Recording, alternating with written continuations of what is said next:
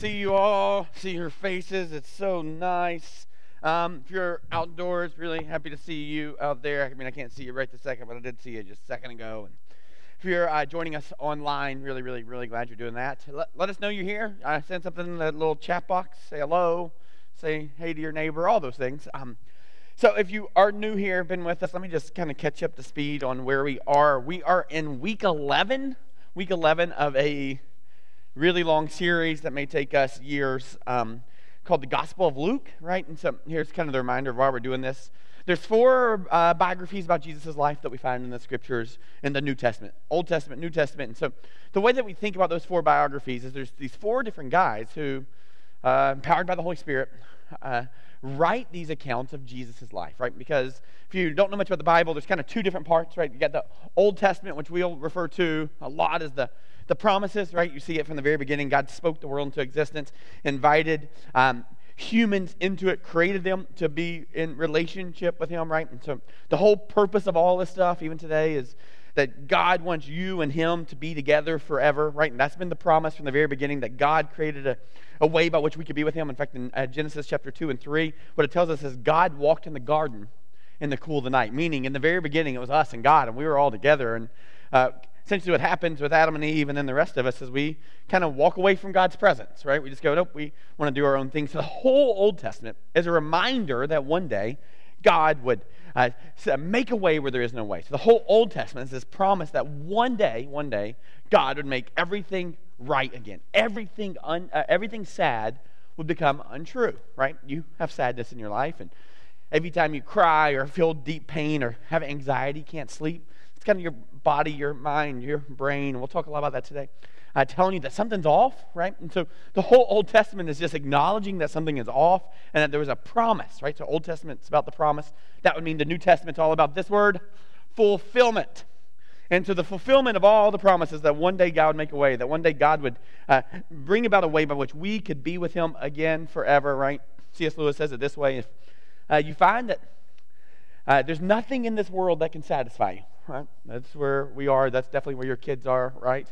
They're bored, they're exhausted. They find that there's nothing in this world that can satisfy you. You've tried it. You've tried the bottle, you've tried the pill, you've tried the new job, the new spouse, whatever it is. If we find that nothing in this world can satisfy us, then perhaps, perhaps it means that you were actually meant for a different world, right? So promises one day God will make all that, uh, uh, everything sad untrue. And so those are promise fulfillment is God is actually going to do these things, and the way by which He fulfills it is He does all the work, pays all the price, right? And so religion is man's attempt either become God or get to God, all those things, and Christianity is God's perfect attempt to fulfill all the promises and reconcile Himself to man. And so that's the fulfillment, right?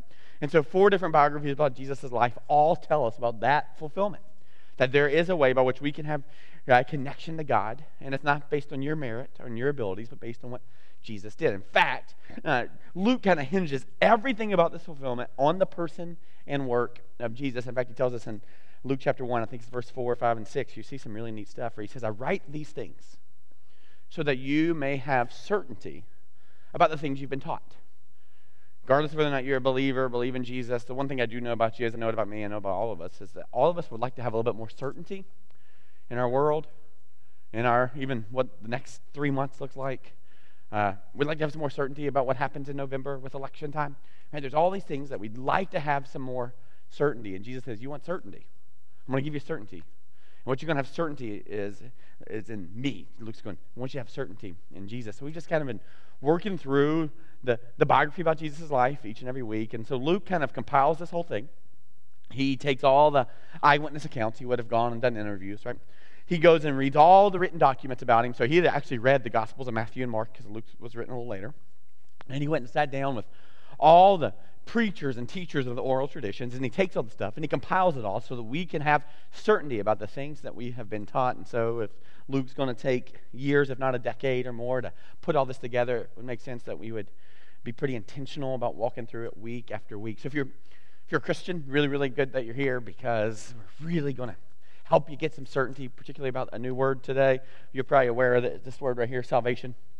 Right? What does that mean? And we got to figure that out. So, um, for those of you who kind of been journeying with this for a while as believers and followers of Christ, really, really uh, good day for you to kind of firm up and get some more resolve. For, you know, if you're brand new to this thing, we we haven't forgotten about you. Definitely still worth your time because you're going to understand a lot about who God is, a lot about how much He loves you, and a lot about the work that He does for, does for one reason, so that you and Him could be together forever, right? The fulfillment is one day everything sad will become untrue. And the goal of all that is that you and God would be forever. I told you last week as we kind of began, kind of the, the big idea of last week's sermon is this uh, Jesus, who's the fulfillment of all the promises, is always, really important word there, right? You don't use those words in arguments because always and never are dangerous ones and they're rarely, if ever, true. But here I feel comfortable use it. Jesus is always, always preparing you, me, all of us always preparing us for what he has prepared for us. And what he has prepared for us is really, really good.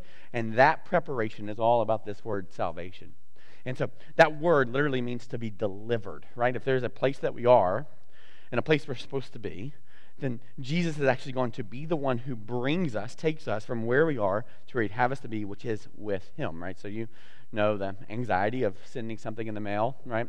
You have all sorts of opinions about mail service right now and voting, right? You're, you're all there. And uh, and some of the suspicion about all those things is uh, whether or not you, if you put something in your mailbox, pull the flag, or drop it off at the UPS store, whether or not it'll actually arrive. Right? So that, that word salvation is really has the same kind of um, implications. It literally means that there is a, a destination and there is a time and a place where that thing, us, that, that item is supposed to arrive. And what Jesus tells us is He is the one who does the delivering. He's the one who saves us. And so mm, that's what we're going to be looking at today. So Jesus is always preparing us for what he has prepared for us. What he has prepared for us is really, really good. And what that preparation is that one day he will deliver you. And he will deliver you back into God's kingdom, invite you back into his presence. And here's the crazy thing.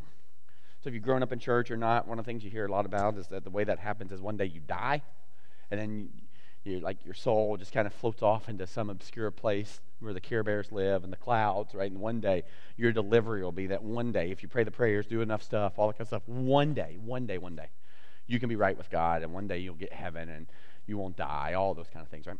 Which is not what the scriptures say. Here's the crazy thing. Not only is that not all that God's promising somewhere in the future, salvation, hear me, hear me. Delivery, access and relationship and closeness in God's presence is a, available to you today.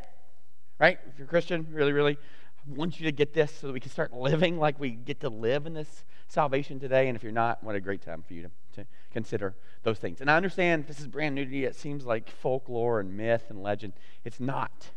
There's a real human who was God. He stepped on this planet. And he was murdered for this statement that you can have delivery, that you can be saved, that you can be with God. And he goes, The reason you can be with God is because I am actually God. And I'm making a way where there was no way. And he literally was murdered, brutally beaten and murdered because of those statements that they could have access to God now. And then they put him in the grave, and there's this deep moment of mourning for all of Jesus' followers. There's this scoffing happening for all the Roman Empire. And everybody just thinks that's the end, where there is no certainty anymore. And then a couple days later, Jesus comes back to life, proving that he's God. Literally, history captures it. There is no tomb where Jesus' body lays. There's no place you can go in the Middle East and go lay the flowers and go, I'm so sad that God died because he came back to life. And so we get to sort through that. And so what Luke is writing to us is going, hey, could you actually believe that the same power that brought Jesus out of the grave is the same power that's available to you, not later, today?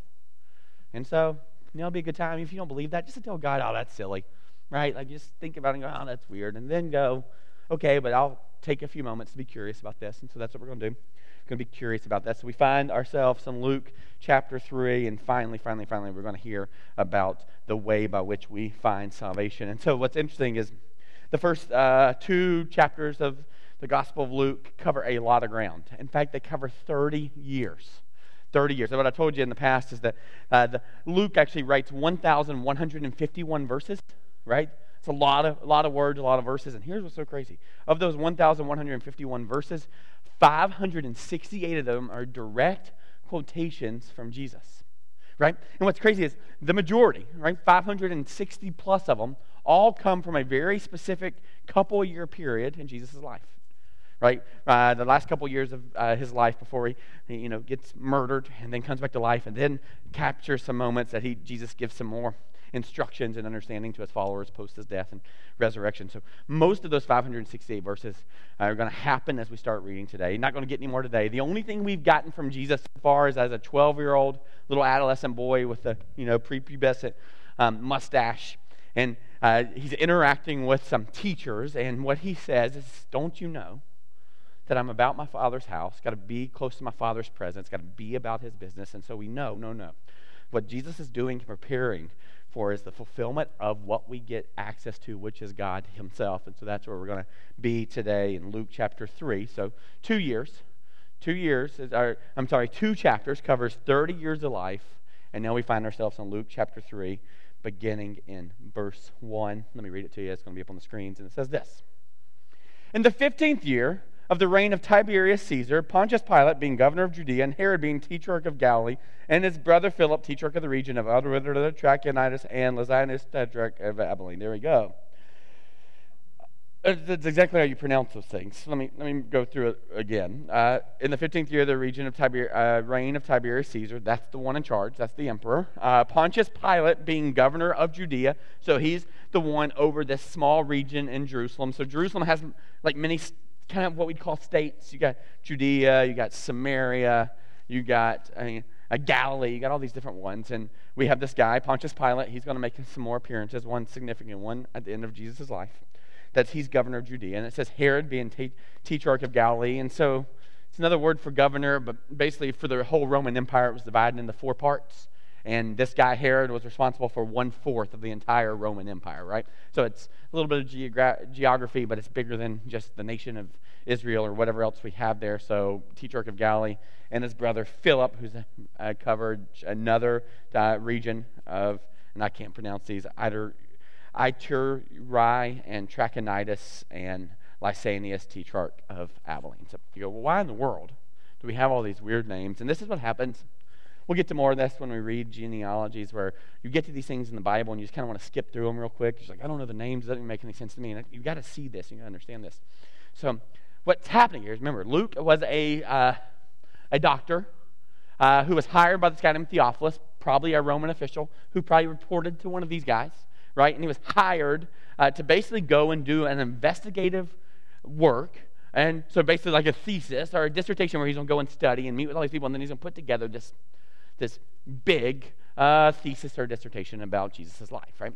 And so, uh, if you've ever had to write any academic papers, one of the things that's really, really important in academic papers is citations, right? You have to uh, depending on uh, which way you row, APA, you know, whatever it is, you do one of two things. You put these footnotes in either on the bottom of each page, it tells you where you got the information from, or you have this works cited page where you just tell them to look later, and the end of in, at the end of the, the the dissertation or the thesis, you could go and see the references. But it's really important that you have references so that if you want to learn more or want to actually see if it's actually true, you can go and read those other books, go to the library, Google it, whatever it is, to get some more information. Now, in the first century, there was no Google. Shocker, right? No Google. There were libraries, but even those libraries were hard to kind of work through and get access. So there wasn't like there was a ton of information that was just readily at your hands. So, this idea that Luke would have gone through and compiled all this is astonishing and very helpful for the first century Christians, and very helpful for a guy like Theophilus who's trying to understand whether or not he could be certain that Jesus is Lord and Caesar is not Lord, right? And so, the way by which writing would have happened in the first century, the way that they would have provided references are footnotes and citations, was actually to reference real human beings. Like he is going to say their name, he's going to say where they're from, and he's going to say his relationship, uh, their relationship, right? This is where you'll see Simon, son of, uh, you know, some guy, son of Simon of Cyrene, right? All these different things where there's actually referencing real people. So when people got this in 60, 70 AD, when they would have read it, they would have gone, oh, I know who Tiberius Caesar is. Oh, I know who Pontius Pilate is. Hey, I know where Philip was, right? This is a way to go. You can actually check his work. Really, really important that you see that. Now, the other thing that really is helpful here is because we get all this information, it allows us to kind of um, take all those different, uh, you know, circles and go, okay, Herod was a, a, governor or tetrarch. You got, you know, Tiberius Caesar. So you have all these things. You kind of draw lines and circles between them, and you can actually find a specific time in history when these things would have happened. So we have a pretty good idea that this happens in 29 AD. So we have a good idea of about where this is. So this would be 29 AD. And the reason we know that is because of all this information about the different officials. So what Luke is doing right now is he's helping us understand this is the politics of the day, this is the regime going on. And you got to understand this. This Tiberius Caesar was a horrible, horrible man. Horrible, horrible man. He killed his own mother. Right? I mean, he he would have people, he would, have, he would hide stuff in people's bags and then their stuff, and then he would have someone pull them over.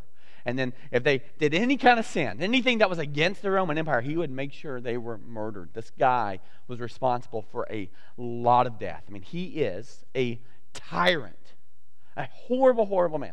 So we can look at our world and be compli- uh, frustrated or hopeful, regardless of where you land on um, po- political sides about how hard this world is and how dangerous it is. And I'm just going, hey, I get that. And I don't want to make light of your opinion or your views of our current political climate. But I will be clear to say, hey, this is nothing like it was.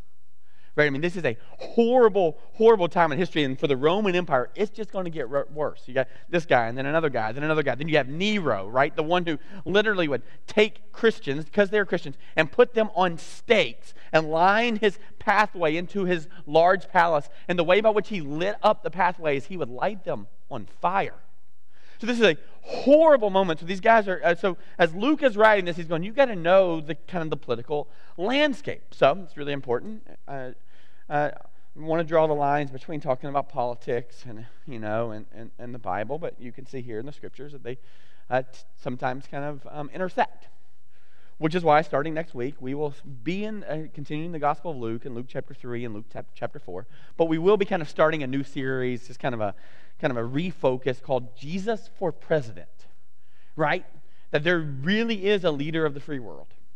And his name is Jesus. And he's not someone who's going to fix things later. He literally came to rule and reign now. And so we got to kind of change our perspective to put all of our, instead of putting our hope and stock in, you know, a donkey or an elephant, right? All of our hope and stock in either Biden or Trump. Got to stop going, this is the solution to these things. And you're going to go, no, the solution for all these problems is Jesus and his church. By the way, God's original design for how people were taken care of was never going to be politics. You know what his design was? You and I. Can read even in, uh, in you know, Christian history of America, right? Uh, there's a great book called Jesus Skeptic, right? And in it, it tells you where health care comes from, where orphan and adoption care comes from, where widows were taken care of, where all the original hospitals in the United States of America started, and guess where they all started? With the gospel invading humans' lives right? Jesus and his spirit calling people to be the church, right? You see in the Old Testament, you see where God created, he creates two things, right? He first creates marriage. You got it? Right? He, he creates that. You got Adam and Eve. And then the next thing he creates is family. Adam and Eve have some children. And you see the original construct for how life was supposed to happen was going to be within a family. Human growth and development happens with a family. But you can keep reading the Old Testament and go, well, that doesn't go very well. One of the boys kills the other boy right? And so the whole Old Testament is just this flawed, broken system. And so, how in the world is God going to set those institutions, marriage and family, back in the right order? Well, He gives us another institution. Jesus comes and He establishes, and what He establishes is His church. His church is the solution for all these things, right? So, we, we sound really ignorant when we start screaming and yelling about whatever politician isn't doing the thing that we think they should do. Because guess what? God's plan wasn't for those politicians to do it. His plan was for you and I to do it. So when you see this, these political moments, the hope of the world is actually Jesus and his church. So what we're going to do over the next six, seven weeks is uh, we're going to reset those things and take personal ownership, right? Uh, Andy Stanley has a great series, and you can go listen to it uh, from a couple years ago called the United States of America, but it's Y-O-U instead of U-N-I-T-E-D, right? This idea that the way that we are as a nation has to be with us taking personal responsibility. So for the next six, seven weeks, we're going to, or five, six weeks, we're going to really go, with, okay, Jesus is Lord, and he came to rule and reign. What does that mean for the church in 2020? So next week, regardless of where you land politically, it'll definitely be worth your time, all about Jesus. And, by the way, got some people who are really confused about stuff. Next week be a really good um, opportunity to invite them in the church. We won't Uh, we'll, we'll be kind and compassionate, but we're going to work back through. The real hope for where we are in 2020, by the way, is the church, and we are completely primed for this because people are continuing to turn over rocks and go, that's not going to fix it. That didn't fix it. That won't fix it. I'm just going to be candid with you guys, and you're not going to like this.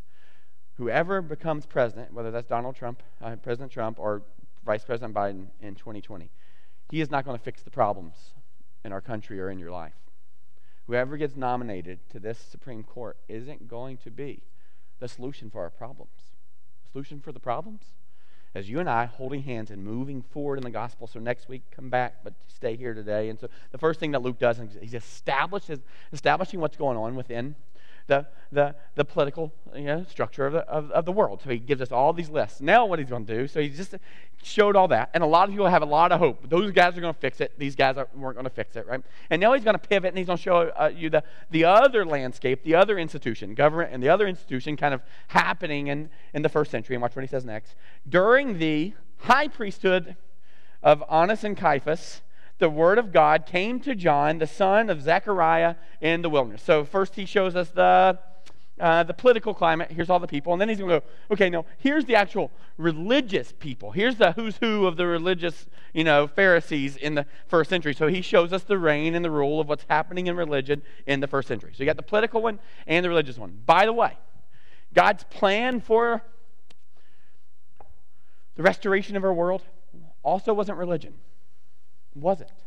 Religion is man's attempt to either get to God or become our own God. And so what you're going to see is you're going to see these guys that are going to be real blowhards with the things they say. And they're going to tell people all the stuff they should listen to, right? And they're going to gravitate to all these things. And what they're going to say is if more people would give them their money, more people would come to their synagogues, if more people would submit to their authority, then they too can fix the problems of the world.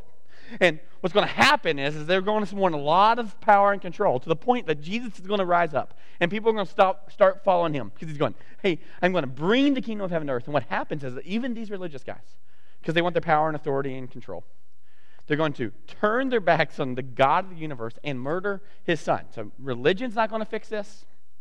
Religion's not going to fix this. Our government and politics aren't going to fix this. The only one who can, and has promised to, is Jesus. And the way by which he's going to do it is by taking his Holy Spirit and empowering his people to be his hands and feet right now. So we're going to keep looking at that. So right what we have here is Luke's established both that in Luke chapter one, uh, 3, 1, and 2. And so it says during the high priesthood of Annas, Caiaphas, and then he's going to reintroduce us again to a guy you've already learned about, John the Baptist, right? So this is the guy that when Luke decided uh, to start his biography to get the hook, so we'd pay attention to Jesus, he actually starts with this old couple who are going to have this child. And this is the reason, because even as Luke has given us pro, uh, the Gospel of Luke to understand the fulfillment, right? What he's going to start with is again the promise. So what happened in the Old Testament is God told people he would make a way where there is no way, that he was going to love them and he was going to care for them. And he, we learned some words covenant, meaning God's always going to do what he's going to do, and providence, meaning God is always at work, bending and shaping all things for our good and his glory, right? So the whole Old Testament is promising us those things are happening, that then the New Testament fulfills it in Jesus. So what Luke's going to do is he's going to remind us of that in the first couple of chapters and going, hey, there is a sign, there is a way by which this is going to happen. Because what was happening for uh, the Jews in Israel, all, all the world really is going, God, if you love us so much, how can we be certain of that? If you really have a plan, how can we know we're not going to miss the plan? Right? If there really is a way by which you're going to establish your kingdom back on this earth in a better way, we don't want to miss out on that. Like, you know, like uh, literal FOMO, like fear of missing out. They're going, God, we really, really need to know what's going on. Can you tell us how we can know it's going to be you and not miss you? And so, God, throughout the Old Testament, gives us these things called prophecies, where He would speak to an individual who would then speak it out of the nation, going, Hey, this is how you know that the promise is about to be fulfilled. And one of the things that happened in the book of Isaiah, 700 years earlier, God told the, Isaiah, and we're going to look at most of what he said, or some of what he says today. God told Isaiah to tell them that one day he would send a messenger, a trumpeter of sorts, who would come and declare that Jesus has come to fulfill all promises, right? And so he says, you can look, because what's going to happen is before the Savior comes, there's going to be another guy who's going to come and make that declaration. He's going to say, repent. You'll learn about that word today. Um, for the kingdom of God is really near. And so what's happening here is Luke starts the Gospel of Luke 1 and 2 to prepare us for this, and now he's going to pivot back to John the Baptist. And remember, we're now, you know, 29, 30 AD, so John the Baptist is going to be in his late 20, 20s, actually early 30s. So we find John the Baptist, and so he goes, Hey, as a reminder, there is John the Baptist. He is the son of Zechariah the priest, and it even tells us where he's going to be in the wilderness. This is really important because Luke has already established that you got the political issues of the day, you got the religious issues of the day, and you got those institutions. Well, John the Baptist is going to be set apart. He's not coming from a religious sense, he's not coming from a political sense. He is his own man preaching the good news of who Jesus is. And so all of a sudden, uh, Luke's going to help us see this guy. So we find John the Baptist here, and we go, well, what's he up to? What's he doing? And what John the Baptist is going to do is remind him of so many promises from the Old Testament. In fact, what you can see here, you see that statement says the Word of God came to John 222 times in the Old Testament when we're talking about promises. 222 at least, maybe more. 222 times where it says the Word of God came to an individual so they could speak it over a nation. So this is more of that promise. that The Word of God came to John. Now watch what it says. And he went to all the region around the Jordan proclaiming a baptism of repentance for the forgiveness of sin. So we're going to got a lot to look at here. We got a couple words. One, we got baptism, right? And then we got the word repentance. Really, really important that we understand this word. So baptism, repentance, forgiveness, and what is it being forgiven from? Sin. Okay. So uh, so what Luke is going to say is, hey, you got to understand what John the Baptist is doing. He's the trumpeter. So what's he talking about? He's not the one who saves, but he's helping people understand how they get aligned in this region and regime, right? If it's not a political hope, if there's not a religious hope, all the hope is in Jesus. Well, how do we join his team? How do we get on his campaign trail, right? How do we, how do we do that? So what's happening right now is Luke's going, you got to understand exactly how you get on Jesus' team. And John the Baptist is going to show you how you can be invited and participate in Jesus' team. And there's some things. There's baptism, repentance, and forgiveness of sin. So really, really important you understand this. That word sin literally means, um, properly, having no share of something, right?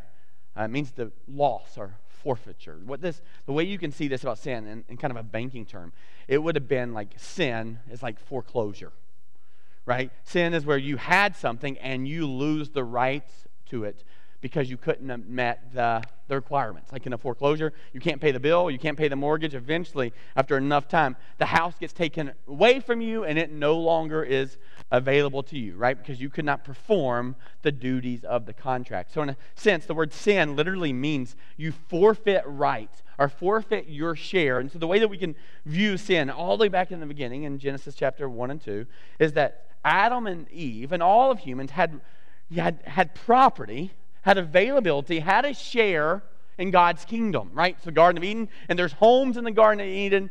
Adam and Eve have a house. You got it? And God goes, okay, here's the economy of the day. Enjoy, eat, drink, do it all. Like, have a great life, right? All these things. And He says, the only thing I don't want you to do is not trust me, not follow me. And so here's, here's going to me the clarity. Hey, Adam, Eve, have all this and trust that I'm good. But don't touch that right? And you go, that's so crazy. God, why in the world would you dangle this carrot? And it's going, hey, the point wasn't the carrot, right? And so he says, don't touch that. You have access to everything else. And the one thing that Adam and Eve wanted was the very thing that God told them not to touch. And you go, why would God do that?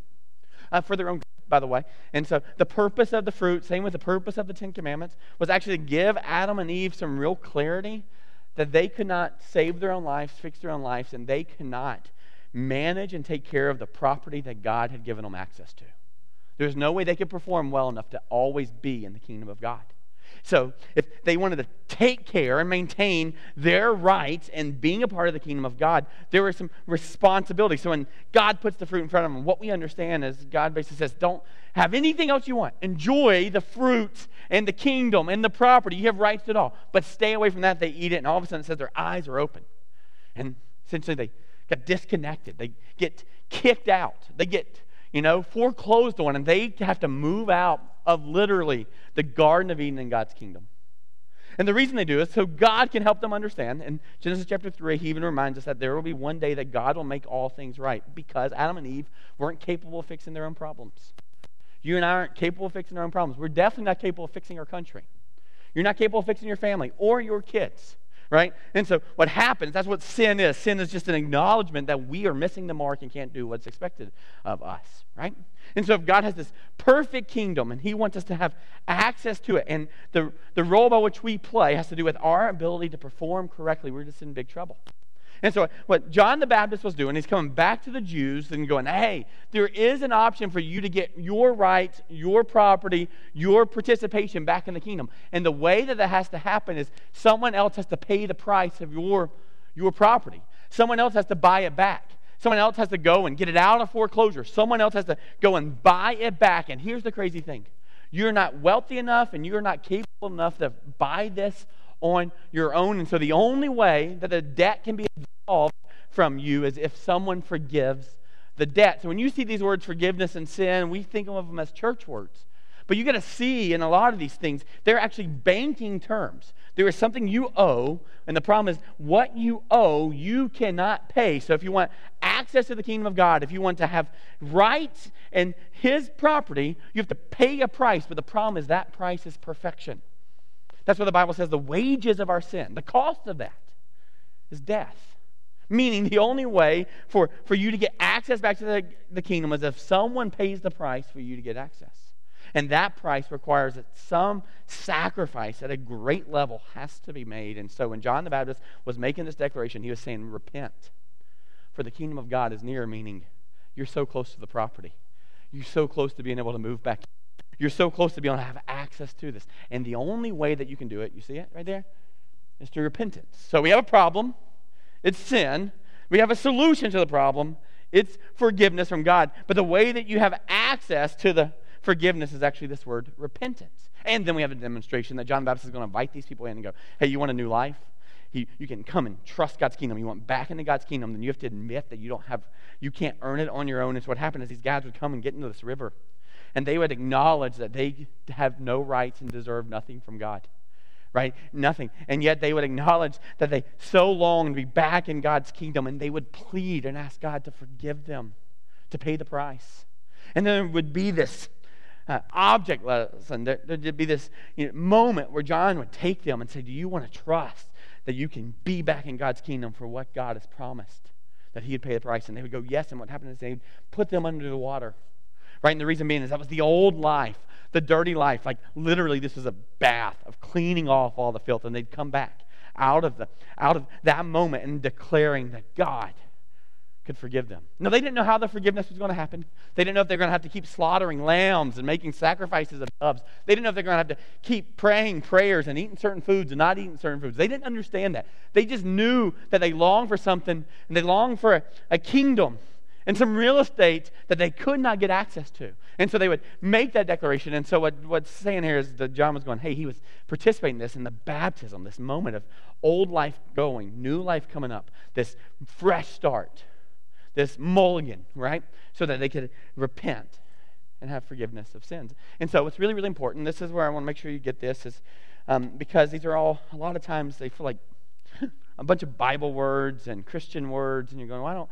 I've heard about repentance because I know the guy holds the bullhorn and screen and tells me that, uh, that my sin means I'm going to hell unless I invite Jesus into my life. So I got to pray this prayer. I got to ask Jesus in my heart. It's all sorts of weird, and but that's what repentance is. And they don't even be defined this way, which is a fair definition, but we're just missing some pieces in it. That repentance is this idea of uh, doing a 180, meaning you're going this direction and all of a sudden you turn back and go a different direction. That's, that's part of the language in it. There's literally this transformation and transition that happens that literally you go in one direction and you're almost like you're going completely the opposite direction, right? That's, that's what repentance is kind of defined as. So it means to do a 180, right?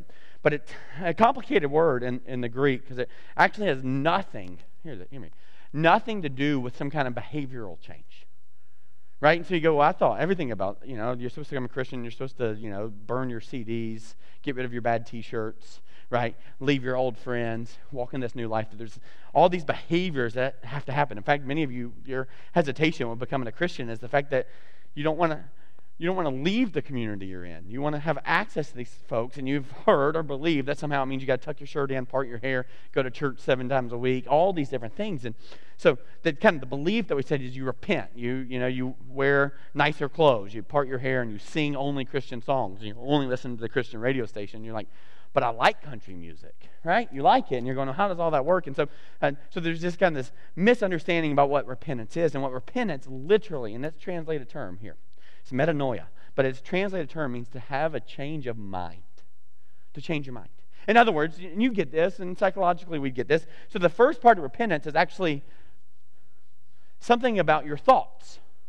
It's about what you think about. Literally, it says in Romans chapter 12, in view of God's mercy, offer your bodies as a living sacrifice, holy and pleasing. Do not conform any longer to the patterns of this world, but be transformed by the renewing, that word renovation of your mind. So it starts with your thoughts, and you know this, you know this. When you think about something enough, think about something enough, right? Uh, what happens is those thoughts actually create your beliefs, right? Enough thinking about something, right? Because we know this. I mean, I know this for me is I can talk myself in or out of anything. If I think about enough, I can actually justify anything, right? You have made some poor purchases as a result of this.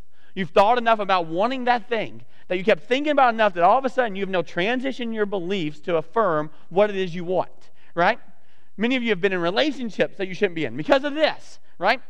Many of you are still in relationships because of this, right? Because you think it will change into those things. So you think about enough, think about enough, think about enough, and all of a sudden your thoughts eventually determine your beliefs. Right? It's amazing how this can happen. You get around people who, you know, share these thoughts and you have all opinion all sorts of opinions about you know, political environments. You have some opinions even about school systems now, right? And teachers based on them, how much you've thought about all this stuff. And once you get to the place you, know, have beliefs as a result. And guess what happens?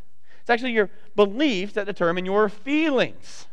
For example, if I thought enough my whole life, right, to think that my value, that, that I should be concerned about and worried about what I look like in a mirror, right? So, um, so embarrassing.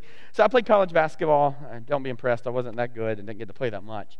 Um, but I remember going to a, uh, a basketball game up in the Tennessee, Hiwassee, Tennessee. And um, I can remember trying to shoot free throws, right? And, and I was a freshman in college, and they had a pretty rowdy student section, and I was trying to shoot free throws, but I had horrific acne, right? Horrific, like lots and lots of, lot, really bad, like zits everywhere. And I can remember trying to shoot it, and I can remember their entire student section chanting at me, pizza face. Thanks for the care, right? Like pizza face. I can remember it. And I missed the free throws, actually. And then, actually, I sprained my ankle and missed the next couple of weeks of basketball. But you know what I did as soon as I got back uh, to back to uh, the campus? I called my parents and said, "Can you please get me a, you know, an appointment with a dermatologist?" Soon. Then I get disappointment. I put all this stuff, and then I get like a really red, shiny face for like months. It didn't get better, right? Because I had these thoughts that all of a sudden people can make fun of me, and my value had to do with something. So the more I think about this, the more I get consumed by it, right? I thought every time I was interacting with people, they were thinking about that. I can remember watching commercials, and it be about Proactiv solutions. And in my mind, as everybody's watching that commercial, I, in my mind, are thinking they are all thinking about me and how I need to order this stuff. Right? These thoughts become my beliefs. And guess what happened? They changed my feelings. I started being really insecure about some pimples on my face, right? And then, all of a sudden, because my thoughts enough to turn my beliefs didn't help shape my feelings, it definitely did change my actions. See that? So when we talk about repentance, we want to jump all the way to the actions piece, but it's not an action thing. It's actually a change the way you think and what you think about. If you change the way you think and what you think about long enough, eventually what will happen is your beliefs will change. Right, here's, here's an example. Um, in the scriptures it says, This is the day that the Lord has made. Let us rejoice and be glad in it. So, how do you think about that? Well, there's poverty everywhere, God, and there's, you know, sex trafficking, and uh, there's political brokenness, and there's vitriol and hate. This is not a good day. This is not a good day. This is not a good day. Right? If you think about how bad the day is, you read all the news that tells you how bad the day is, eventually your beliefs are going to tell you that our world is broken and there is no hope. Right? And then where does that lead you? In this place of deep depressed feelings and then your behavior has the same stuff spewing out of you that you're reading from other places. Right? Because our thoughts determine our beliefs, our beliefs determine our feelings, and our feelings determine our actions. So we have to start and go, well, God tells us this is a day. that we should rejoice and be glad in it. So instead of walking in with contempt or judgment towards God, to go, what if this is the day that God has made? What if that's true? What if today God is going to give you everything you need to appreciate and enjoy life and participate in life and find joy and hope in it? What if that's the case? So if we get up every day thinking of those things, God, I know you're going to meet me today. God, I know you're going to be there today. God, I know you're available to me. Guess what's eventually going to happen? Your beliefs are going to change. And then your feelings are going to change. And then your actions are going to follow in suit. Right? And so when we think about this forgiveness of sin, that word repentance literally is acknowledging that there is a better way to live. So that repentance means, God, I've tried my own plan. But my plan continues to put me in the same path over and over again. So, God, today, today I'm choosing to decide. I'm choosing to think about your plan. I'm choosing to think about what you have for me, God. I'm, I'm not going to be in charge of the things. And as you think about it, what eventually happens is your beliefs change, then your feelings change, and then your actions change. So, if you get your feelings hurt a lot, a whole bunch, feel really hurt and oppressed a lot, got to figure out, okay, why do you have those beliefs? And the beliefs are always going to start with your thoughts. So we got to change our thoughts, right? And so John the Baptist is literally declaring to people, you got to change what you think about and change your understanding of how the kingdom of God works. And what he's saying here is, you have believed the way that you get access to the kingdom is by God, by your good performance, and you got to change the way you think. Because if that's what you think, if you think God loves you because you perform well and he doesn't love you when you perform poorly, then what does that end up doing for you long term? Because the reality is you can't perform well. It leads you to this place of discouragement and hopelessness. And that's what religion does. It first leads us to a place of pride. Wow, I'm really good at it. And then finally, a place of despair. So if you have those feelings, it has to do with your beliefs. And those beliefs have to do your, with your thoughts. So we get start thinking about the fact that God still rules and reigns. And He knows exactly what's going on in 2020. And He is working all those things out for your good. Do you believe that? Now start telling ourselves that each and every day. And this is not some psychological mumbo jumbo. This is really not just trying to psych yourself up or up or down, right? It's literally believing that God is good. Do you believe that? And watch what happens next. So verse 4. I mean, so anyway, so so what you see here is you have this. Okay, God does it; He changes all these things. So that's uh, one uh, th- through three. And so what you're about to see now is John the Baptist is going to give us a way by which we participate in this, right? So he's going he's gonna help say this is what he's coming to do. He wants people to uh, bring the kingdom of heaven to earth. He wants people to be forgiven. He wants people to have access to salvation, meaning delivered from where they are to where God has them be. And that's what he wants, right? That's what he wants for all people, including us 2,000 years later. So you go, well, how, how do we participate in that? So you got two different sides. How do you participate in it uh, yourself? How do you participate in these thoughts, beliefs, feelings, actions? And then how do we help other people do this, right? If our world is broken, right, and the only solution for it is actually Jesus, how do we help our neighbors and our coworkers and our children get this? How do, how do we invite them into this, right? And not be manipulative or coercive, but how do we actually invite people in it? And so this is where it's going to sound strange for the next five minutes, so just bear with me because I'm going to tell you another creepy story, right? So you know about my pizza face. Hopefully, uh, you'll be gracious to me there. And uh, when if ever I get a bump on my face, don't stare at it. Just look up or look down, okay? Um, so so I've been a pastor 19 years. I'm, uh, I, yeah, started right towards the tail end of my 20th year of life, and I'm 39 now. And um, for about four or five years, we did student ministry, and it was a blast. Lots of students loved it well. And then after that, I was so sad because I'm like, how, how do we help the church? Because what was happening is all these students would come to church, but then they'd graduate high school, and you know the story, and they just they'd walk away from it, right? They just walk away, which is just devastating, just devastating watching. It was neat to see them kind of walking back 20 years later but it was devastating. And so what I thought was convinced that the problem was is the church didn't care enough about students. So when they graduated high school, they just didn't feel like they were welcome in the church. Right? So the solution I thought was do college ministry. Right, just do college ministry. So how do we create a college ministry that people come in? And so then uh, Julie and I did a couple years of college ministry, but guess what happened? They would graduate college and they just walk away from the church. Now, you know, I wholeheartedly believe the solution to that is making sure that it's an intergenerational church where everybody, everybody gets to be included and cared for from baby to, you know, octogenarian, whatever that is, right?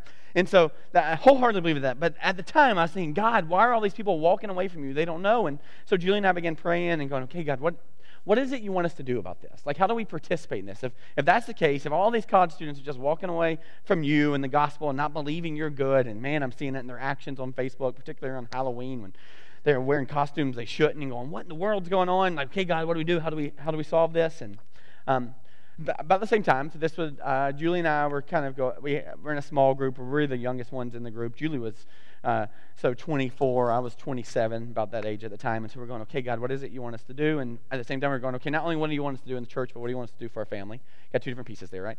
And so um, we are praying and asking those kind of things. And, uh, and it was summer, so we were traveling. And so we spent some time at Julie's parents' house. We spent some time in, uh, you know, uh, St. Mary's, Georgia, and spent some time in Myrtle Beach with student ministry. And so a lot of traveling over a couple of weeks. And something weird happened for me. And um, every single, I kid you not, every single night, I would wake up wide awake at exactly 3 o'clock in the morning. There's no joke, no punchline here.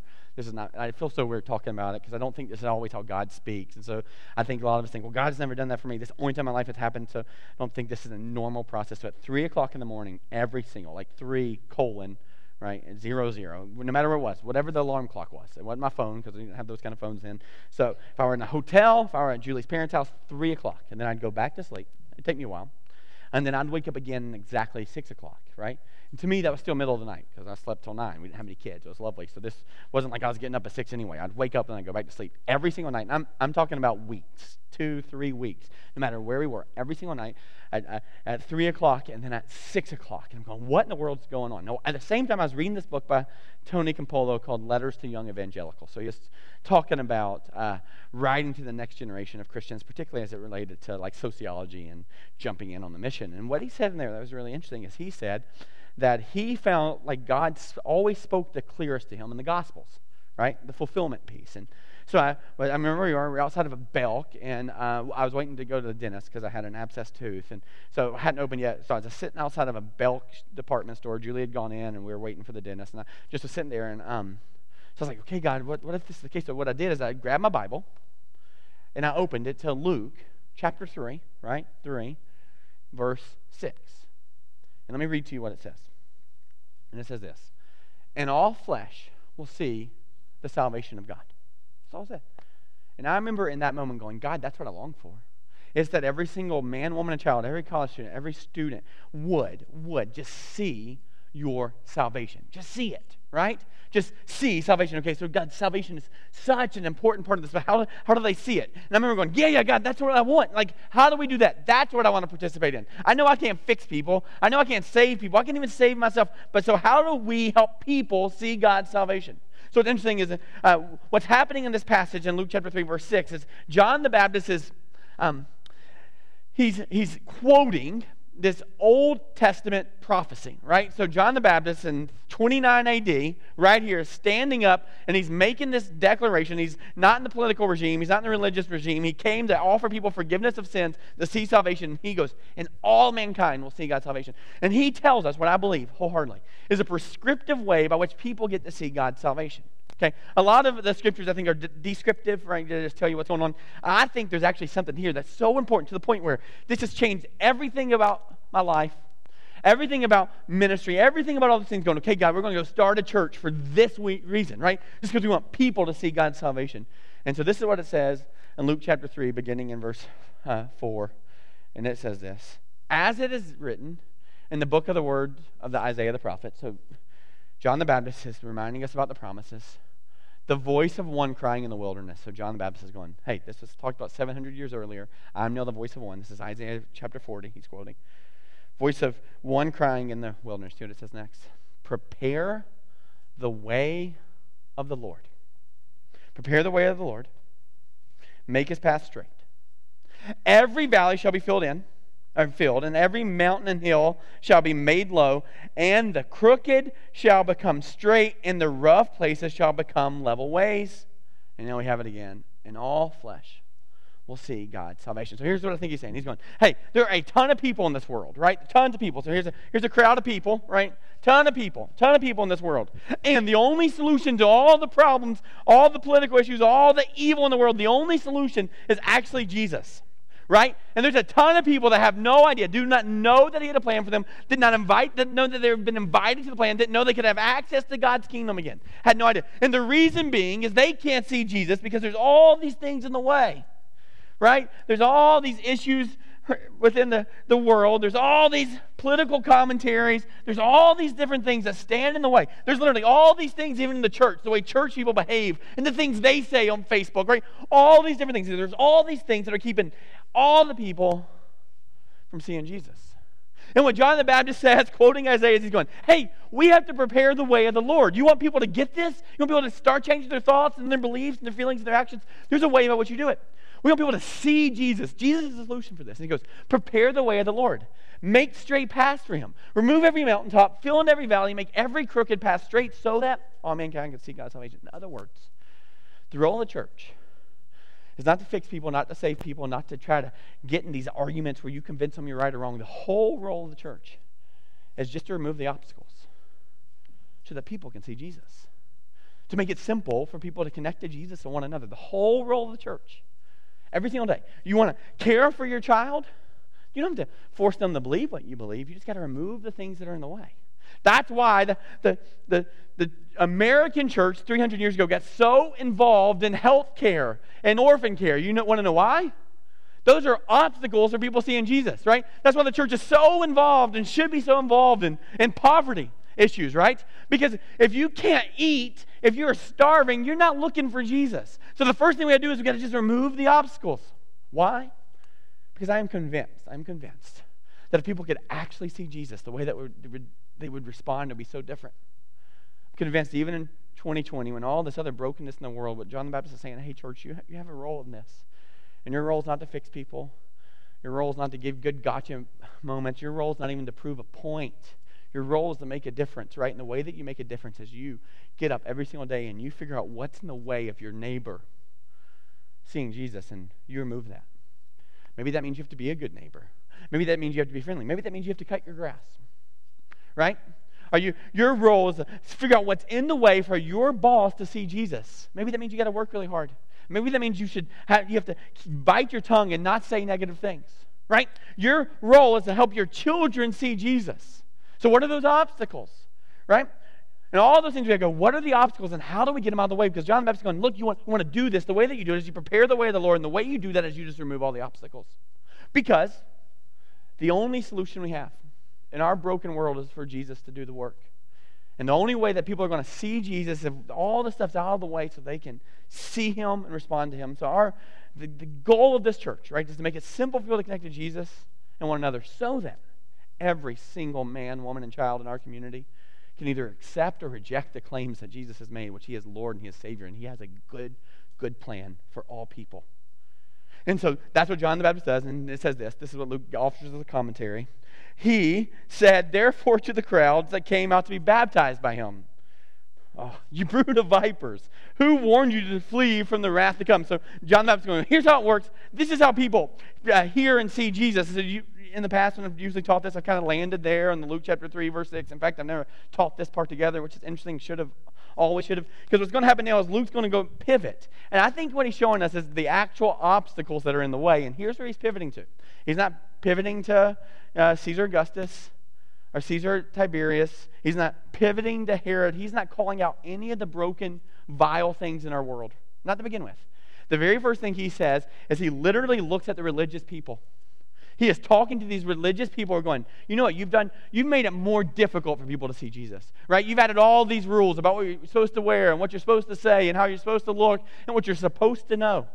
So he's going to call out all those obstacles that we've actually been putting in people's way. And he says, You brood of vipers. That would have been a really offensive term because Jews are very aware of what happened in the garden with the, with the serpent, who warned you to flee from the wrath to come. Now, watch what it says there. Bear fruit in keeping with repentance. In other words, as you repent, there actually should be new actions that happen for you. And do not begin to say to yourselves, We have Abraham as our father. For I tell you, hear me, God is able from these stones to raise up children for Abraham. So what he's saying here is, hey guys, here's the thing.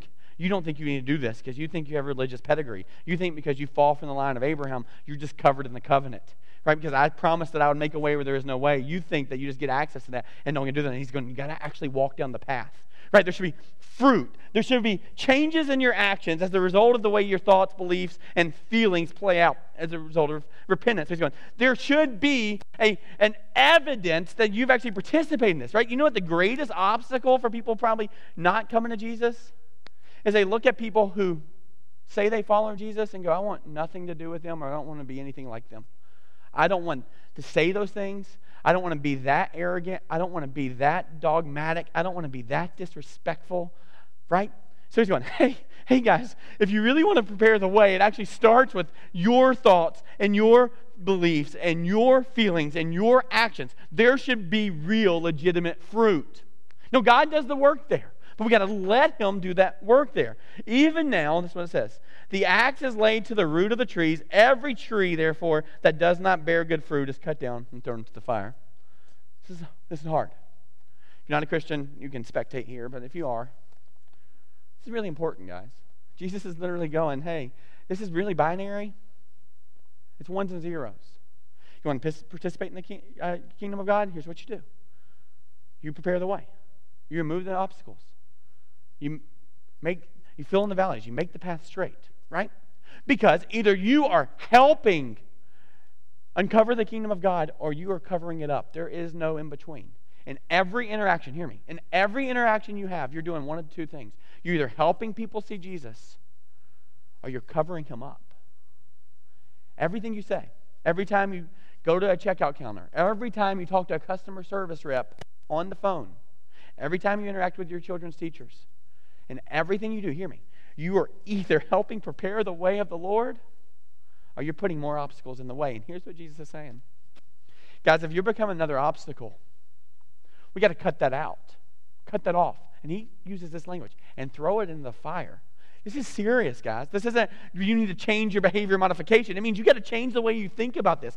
Every single interaction you have is doing one of two things at all times. And so John the Baptist is going, Hey, you brood of vipers. Hey, religious people, could you stop and consider that maybe you're the biggest obstacle? Could you stop and consider the reason that you that your neighbor doesn't know Jesus is because you're not helping them see it? Not your job to save them. You can't save them. But could you consider that maybe your interactions could be the obstacle that are standing in the way? And so John the Baptist goes, Here's what happens if there's no fruit. Throws it into the fire. You can imagine that's pretty overwhelming. So what they do next. And the crowds asked him, Well, then what shall we do? Just told you. Literally, Jesus is saying, If you're in the way, I'm going to burn you up. I'm going to throw you in the fire, right? And you go, Oh, okay, okay, okay. Then what shall we do? Which I would say this is the question to ask over and over again every single morning when you wake up. What shall we do? Now, watch what he's going to do real quick. And he answered them. So he's given an answer how you prepare the way of the Lord. He's given an answer of how you make straight paths. He's given an answer for how people can actually see Jesus. And this is what he says Whoever has two tunics is to share with him who has none. And whoever has food is to do likewise. Hear me, hear me, hear me. This isn't because that's how you get saved by giving your stuff. He's going, hey, hey, if you can change the way you think, right? If you could change the way you think about this, if you could change the way you think, then all of a sudden it should change your behavior. So the first thing that you see here is all of a sudden they start asking these questions, and there's this real conviction of going, oh goodness, so you're saying every single time I participate in this world, every interaction I have is doing one or two things? There should be some confession or conviction, like, okay, God, something should change. And then there should be some confession, okay, God, I've not done this right. And what he's saying is there is a path, and the path is you got to confess that you've done it the wrong way and then start thinking about the thoughts. And where he's going to go first is he's going to think about the thoughts that we really struggle with. Because here's what our God is our God is this comfort and security. You see what he's hitting at first? He's going, You have extra things. But you think you need those extra things because you're worried about the rainy day somewhere way out in the future. So you want to hold on. And this idea that somehow you can provide yourself comfort and security if you just have enough. And he's going, You got to change the way you think. You got to change the way you think. It's not about your comfort and security. You will rule and reign with God for eternity. So the amount of stuff you have in your closet or in your pantry is of little consequence for you, but of great consequence for those who have obstacles in the way. So if someone's cold, how are they going to see me because they're just freezing? So what do you do? You give them what you have because your God's not comfort or security. Your God's Jesus. Your God's not having all the things and being in control of all the things. And so he says, hey, if you have extra, you should give it away, right? This is, this is the, the transfer of kind of the way we think. What we think about now is why don't I have what I don't have? Right? Why are our kids not getting to go to school? Why do I have less money in the bank? Why do I have? Why do I? Why do I ha- not have what I don't have? The better question is this: Why has God given you what He's given you? So He's going, hey, if you have two tunics, why do you have two tunics? Do you need two tunics? No, no, you don't. So why don't you give one away? Again, this isn't how you get saved. This is a response of this repentance that happens in your mind. You're going, I don't need that because I have Jesus, right? And so then he looks at the next one. He says this Tax collectors also came to be baptized and said to him, Teacher, what shall we do? See the question again? And he said to them, Collect no more than you are authorized to do. You see, these tax collectors, they thought they had a ton of control. They literally could walk up to you and say, Give me all the money in your wallet. And they had the backing of the Roman government to do it. And so what's happening here is Jesus, uh, uh, John the Baptist is going, hey, hey, look, look, you think it's about your comfort and security, but it's not. You got to change the way you think. You know what? You also think it's about being in control. Like being able to exert force and do what you want and have what you want in that moment. To have everything you need readily available to you at all times. You think it's about your control, right? He's going, but you don't have to be in control. And here's the reason because if you think about it enough, you know you're not in control anyway, right? Control is an illusion. So the more you think about it and go, I'm not in control. God's in control. So if God's in control, why am I even trying to be in control? Let me trust God, right? Thoughts, beliefs. Now all of a sudden you don't have the anxiety of worrying about losing something because you're not in control anyway. You have no idea whether or not you or a child will get some kind of diagnosis in the next couple weeks. Right? You have no idea. So you're not in control. So he's going, hey, hey, tax collectors, can we just, can we change the way we think and just to submit that God's actually the one in control? Change your beliefs, change your feelings, change your actions. And he says, don't take more than you're authorized to do. And then he said this Soldiers also asked him, soldiers also asked him, and we, what shall we do? And he said to them, Do not extort money from anyone by threats or false accusation, and be content with your wages. He goes, Hey, you like your power. You really do like your power. Like your power. But if you have that power, that means you should follow Jesus and serve the least of these, not extort people, not force it on them. But how can you get use what you have not for your power and your gain, but for service of others?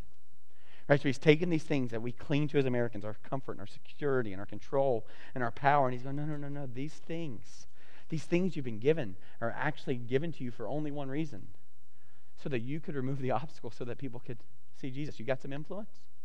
You should use the influence. You got some extra resources? You should use the resources. Right? Whatever those things are, there is a mission. He's going, hey, what shall we do? And what he's really saying is this word, really restitution. He's just saying, hey, how do we make things right? Like how do we how do we participate in making those things right? So how do we how do we give back these things, right? What the word restitution, you know what it means? It means to restore to its proper owner. That's all it means. Remember this, I told you the foreclosure, right? These people, they have God as their Savior and Lord, but all these obstacles are in the way. And so, what you're doing in this restitution, when you're making things right, when you're apologizing, when you're owning things, when you're giving things away, what you're doing is going, hey, I just want to restore you to your proper owner. I just want you to see Him and know Him and be loved by Him. And so, what we're going to see for the next several weeks is we're going to see this challenge for the church to go and do these things, right? To give away what we have, not in some weird way where that's how God loves you, but to take a moral inventory, take an actual literal inventory, and go, why has God given me what He's given me? And the real answer to that is so you can use it to remove obstacles so that people can see Jesus. You can't fix people, you can't save people, you can't save yourself. But you have been, God has been gracious to us. Why? So He can be gracious to others. And so the, the real fruit of this, as we wrap up, is this. Because I've wondered forever, okay, if this is the case, why is it so hard for us to participate in this? And here's what I'm convinced of, guys. I'm convinced that we're not necessarily, we don't necessarily believe this is true. Like, do you really believe Jesus is the hope of the world? Do you really believe he's the one that can make a way where there is no way? Like, do you really believe that? Like, do you really want to share him with others? Or do you like your comfort, your power, your security, control more? Like, do you believe that? Do you really, really love him? Do you love him? Or do you love him? Like, can because if that doesn't change, then none of our actions are going to change. Like, do you really, really know him? And do you really, really love him? And here's the last one. And the band's going to come up and we're going to sing a song about our Jesus that we love, right? Do you really, really love him? Do you really, really know him? And here's, here's the kicker. And do you love people the way that he loves people? Right? I don't know. Are you, uh, you know, a Republican or a Democrat? Do you love the other side of the aisle as much as Jesus does? Right? If, if you're very pro life and hate abortion, do you love those who have, have had an abortion this week the way that Jesus does? Right? If you're, whatever that is, do you love Jesus and then do you love others the way that he loves them? You love others the way they love them. So, just for a second, can we just pause as we sing the song together and actually think about do we love Jesus? When that changes, when we literally start loving Jesus and loving others the way he does, then all of a sudden our beliefs will change about how we interact with people. And then our feelings will change because the God of the universe is available to us. What, what else could go wrong, right? And then eventually our actions will change in the way that we respond to others. So, would you join me as we sing this song in closing?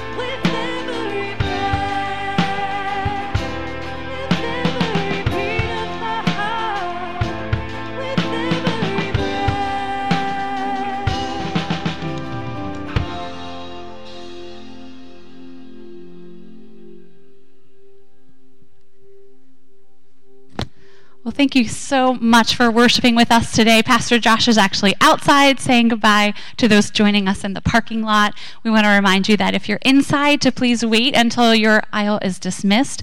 And I just want to leave you with this. It's from Romans 15 13. It says, May the God of hope fill you with all joy and peace as you trust in him, so that you may overflow with hope by the power of the Holy Spirit. So I pray that you overflow with that hope to those around you this week, and we'll see you back next week.